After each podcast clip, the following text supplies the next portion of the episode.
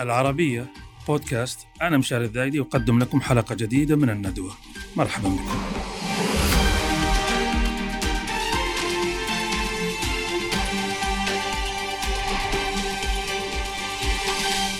صالون اليوم يتحدث عن ما أتوقع أن جل المتابعين الكرام والمشاهدين قد لاحظوه في الأيام الأخيرة، التنافس الكبير بين منصة تويتر والمنصة الوليدة التي أطلقها مارك زوكربيرج عملاق السوشيال ميديا الآخر وبغيته من إطلاق هذه المنصة إلغاء تويتر أو على الأقل تهميشها وتقليص دورها وتقاطر على الاشتراك في هذه المنصة الجديدة ثلة من المشاهير، لكن هل يعكس هذا العدد من المشاهير؟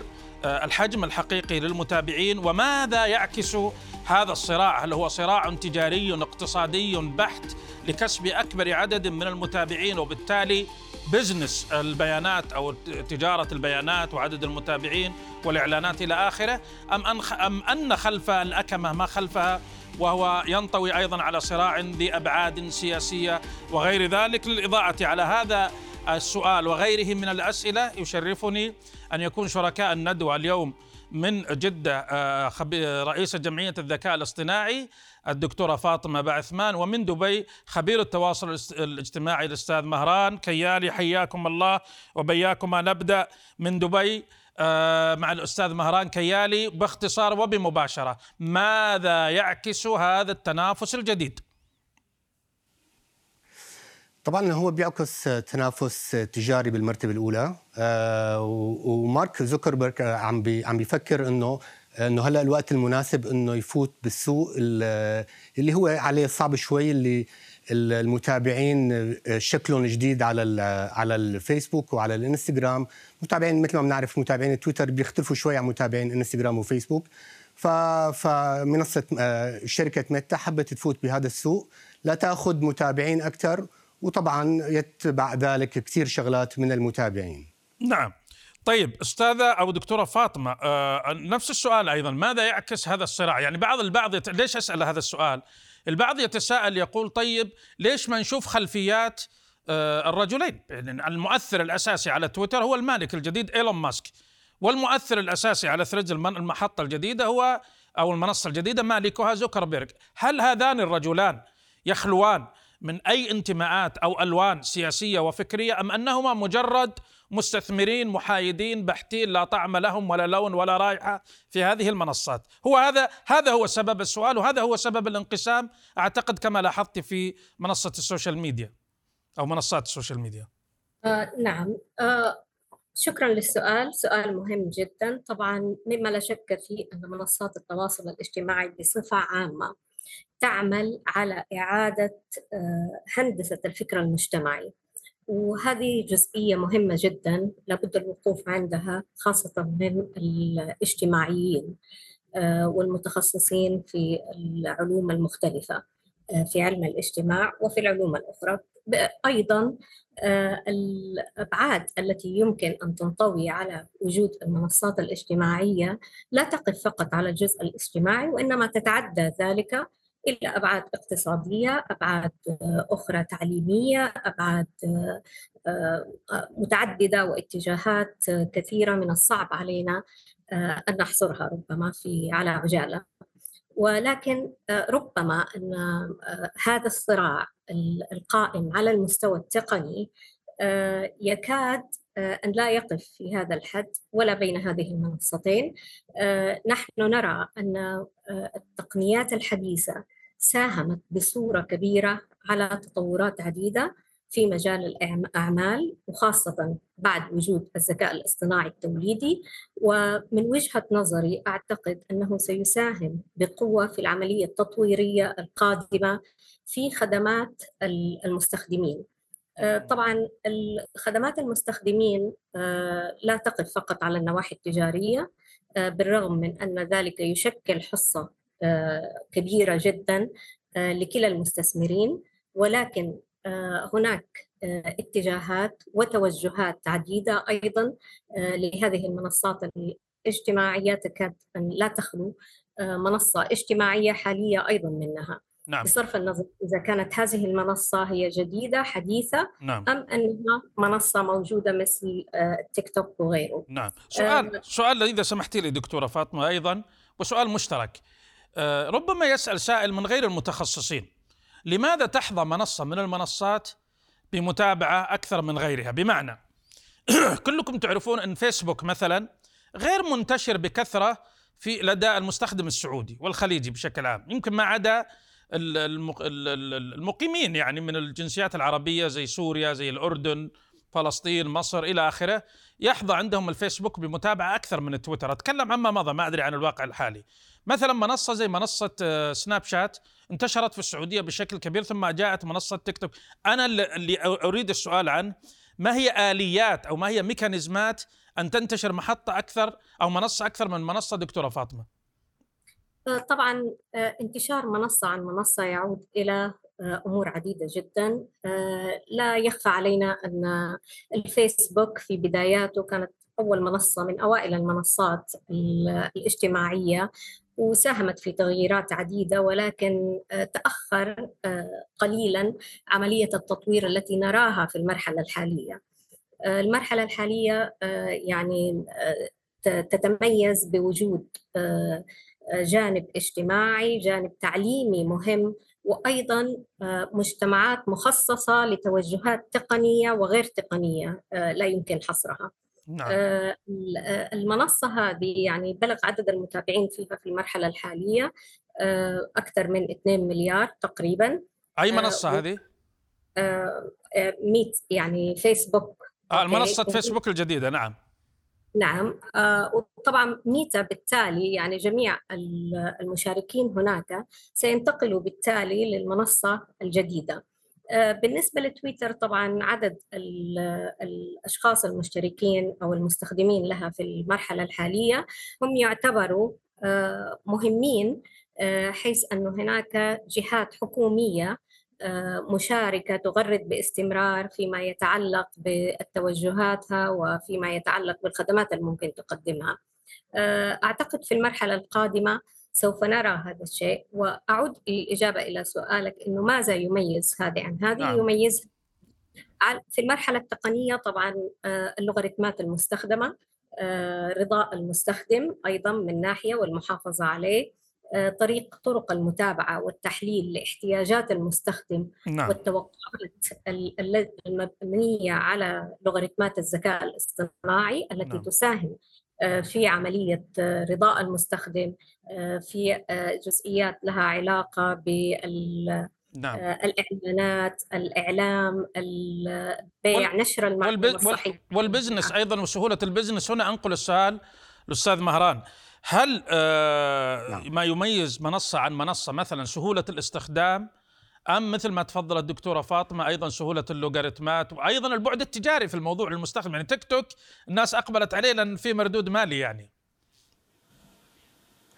أكيد هو سهولة آه، آه، وضع المحتوى على المنصة هو من أهم الأمور اللي بتساعد بهذا الموضوع. وقديش قديش القنوات آه، شركات التواصل الاجتماعي مثل فيسبوك ولا تيك توك قديش عم بتسهل أمور الخوارزميات؟ يعني إحنا شعوبنا بتحب الشيء اللي مثل المنتديات. يعني أنا ما بحب شخص لشخص كشخص عربي أكثر من من الأجانب. آه، فبنحب إنه يكون آه، شيء بيشبه المنتديات وشيء بيشبه الفيديوهات أكثر يعني من من الكتابة والنصوص والنصوص الطويلة. فهو هذا هذا بالأساس اللي بيخلينا آه، المنصة تنجح أكثر من منصة ثانية. ولكن الخوارزميات هي اللي بتلعب الدور الأساسي بكل شيء. قديش سهولة الخوارزميات قديش أنا ممكن يجيني متابعين أكثر قديش ممكن يجيني آه، مشاهدات أكثر. فهذا كمان كله بيلعب أنا لاحظت ملاحظة ان المنصات شيئا فشيئا بدأت تشبه بعضها. بمعنى الآن طلع لنا تيك توك حاول اليوتيوب يعمل نفس ال concept تبع تيك توك هذا اللي فكره تقليب الفيديوهات السريع والمتتابع المبني على خوارزميات نفس الشيء الآن زوكربيرج طلع شوت. يحاول يقلد الآن تويتر. هل نحن باتجاه منصة متشابهة يعني؟ آه، طبعا طبعا إحنا باتجاه المنصة آه، متشابهة ولكن دائما في شيء عم يميز. عم يميز هو المتابعين آه، مكانهم الجغرافي للمتابعين. هذا بالمرتبة الأولى. قديش قديش ممكن أنا عندي الخوارزميات تكون مختلفة بين منصة ومنصة؟ يعني خليني أعطيك مثال. المتابعين على على تيك توك مختلفين تماما على تويتر وعلى الفيسبوك والسبب إنه تيك توك عم تدعم عم تدعم الخوارزميات وعم تفتح اللي إحنا بنقول بالاختصاص عم تفتح الخوارزميات لكل العالم. يعني ممكن تحط أي فيديو ويجيب ملايين المشاهدات أو مئات الآلاف من المشاهدات. فهو هذا الشيء اللي عم بيلعبوه آه، منصات التواصل الاجتماعي ليوصلوا لمتابعين أكثر ومشاهدات أكثر. طيب سؤال من غير آه، متخصص مثلك، من الناس العاديين الذين يوجدون على هذه المنصات أو حتى يتابعونها. ماذا يستفيد ملاك هذه المنصات؟ ما هو المردود؟ إيش ال model ال business؟ الموديل التجاري أو الوصفة التجارية اللي تخلي هذا الصراع تحول إلى صراع دولي يا رجل اليوم بين الصين وأمريكا. إيش إيش المردود طبعًا. المالي في الموضوع طبعًا. للملاك؟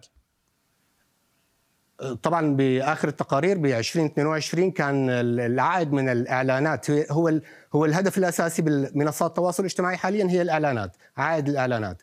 وكان في تقرير ب 2022 تقريبا عائد الإعلانات هو 500 مليار دولار. آه، عائد الإعلانات آه، على منصات التواصل الاجتماعي، فهو أكيد لا شك فيه إنه هو صراع تجاري وطبعا هو أنا بسميه بالإضافة إلى الصراع التجاري هو حلبة مصارعة سياسية. يعني بفوتوا عليها السياسيين بيقدموا آرائهم بيطرحوا أفكارهم ولكن هو بالمبدأ هو بزنس آه، 100% أنا عند هذه النقطة حلبة الصراع السياسي صراحة كبار المتصارعين والمتلاكمين والراكلين موجودين على كل هذه الحلبات وليس السياسيين فقط. أعتقد إن لم تخالفني الرأي حتى أصحاب التيارات الفكرية بل حتى الجماعات والأحزاب و يعني ما في قضية ما تجدها في هذه المنصات وبالتالي أصبحت فعلا مسرح العالم. الحين ناقشنا البعد التجاري وتحدث الأستاذ مهران عن أرقام مهولة جدا عن مردود الإعلانات في في منصات ال social media يعني أرقام خرافية وفلكية وربما هذا يفسر أن صناع ال social media هم على طبقة راس الهرم. من الأثرياء والملاك الثروات في العالم. هل يبطن هذا الصراع أيضا بعد سياسي وفكري؟ عند هذه النقطة استوقفت الأستاذ مهران من دبي فليكمل آه، نقاشه وصفها بالحلبة المصارعة. فأكمل لنا المشهد أستاذ مهران عن حلبة المصارعة هذه ومن هم المتصارعين. تمام. آه، مثل ما بنعرف كلياتنا في كثير متصارعين بالكرة الأرضية كلياتها بكل مكان بالعالم. مثلا في متصارعين على آه، بأمريكا بين الديمقراطيين والجمهوريين. اللي إحنا سمعنا قديش كان في مشاكل على على تويتر وعلى فيسبوك إنه التويتر منحاز لطرف وفيسبوك منحاز لطرف. فكمان هذا كله يندرج تحت الصراع السياسي. آه كمان سمعنا الصراع اللي بين روسيا اللي هي تقريبا تملك تيليجرام أو لها علاقة بتليجرام وبين أوروبا اللي هي ميوله لفيسبوك وهدول المنصات التواصل الاجتماعي. طبعا في عندنا الصراع الأشهر بين أمريكا والصين مثل ما ذكرت حضرتك سابقا. آه هذا الصراع كثير كبير وخصوصا على منصة آه منصة تيك توك اللي بتمتلكها بايت دانس. فهو آه بشكل ما في صراع سياسي ولكن بالمجمل هو كمان بيرجع بالأصل لصراع تجاري بحت 100% أعتقد آه، إن لم تخالفني الرأي أستاذ مهران الدكتوره فاطمة من الصعب الفصل أيضا بين التجارة والاقتصاد. البعض العلماء أو المؤرخين يعتقدون أنهما وجهان لعملة واحدة. أحيانا الاقتصاد يقود السياسة واحيانا السياسة تقود الاقتصاد. ما فيك؟ زي الجلد واللحم يعني ممتزجان ببعضهما وعلاقتهما عضوية آه، الشيء بالآخر. دكتورة فاطمة نحن الآن آه، نتمثل بمقولة عبد المطلب أنا رب الإبل وللبيت رب يحميه. ما يعني ما لنا علاقة مثلا بصراع ترامب مع بايدن والجمهوريين مع الديمقراطيين على قولة إخواننا اللبنانيين اصطفلوا بيناتهم، إحنا في العالم العربي ينعكس علينا بعض بعض بعض مظاهر هذا الصراع. وعلى سبيل المثال وأنت سيدة وتعرفي هذا الشيء، الصراع على موضوع الجندر والصراع على موضوع أيضا تطبيع الشذوذ في العالم حتى وصل الأمر إلى الأطفال، ساهمت منصات ال social media في هذا الأمر، نحن كعرب وكمسلمين آه، لدينا ثقافتنا الخاصة والمختلفة وحتى لنا شركاء من العالم حتى في هذه الثقافة بل حتى من داخل أمريكا كيف نستطيع أن ندير أمرنا في هذه المنصات؟ الموضوع هذا ومواضيع أخرى أيضا ثانية يعني لها ذات أهمية بالنسبة لهذا الموضوع وبالطبع إحنا علينا أن نبادر في وجهة نظرنا في إيضاح ما يجب وما لا يجب ما نستطيع أن نتقبله كمجتمع وكعقيدة وأسس. كل هذه الأمور مهمة جدا. وأنا أعتقد من وجهة نظري أن الساحة الساحة هذه للمنصات الاجتماعية هي ساحة مناسبة جدا للنقاش ولطرح المفاهيم بأكثر من صورة ويمكن من الأشياء الجميلة التي يعني كنا نشهدها في الفترة الأخيرة بعد موسم الحج إنه كانت هناك آه، على تيك توك وعلى المنصات الأخرى الثانية كان هناك مشاركة جميلة جدا من الحجاج من حول أنحاء العالم كلهم فيما يتكلموا بخصوص آه، الندوات التي بخصوص الخدمات التي قدمت آه، من المملكة العربية السعودية في الخدمات آه، المتعددة التي كانت مبنية على مساعدة الحجاج هذا هذا شيء جميل دكتورة فاطمة وبالعكس أنا أتفق معك تماما هذا شيء صورة مشرفة وموسم الحج استقطب هذه الأعداد المهولة وأكيد كل واحد أنا سؤالي شوي باتجاه آخر بحكم أيضا اتصال حضرتك بالذكاء الاصطناعي وجمعية الذكاء الاصطناعي، سؤالي هل نحن نستطيع كعرب كمسلمين كمجتمعات مختلفة مع طروحات التيار الديمقراطي الليبرالي الأوبامي اللي يطبع الشذوذ اللي مثلا يستخدم موضوع البيئة استخدام سياسي اللي يستخدم سلاح حقوق الإنسان استخدام سياسي.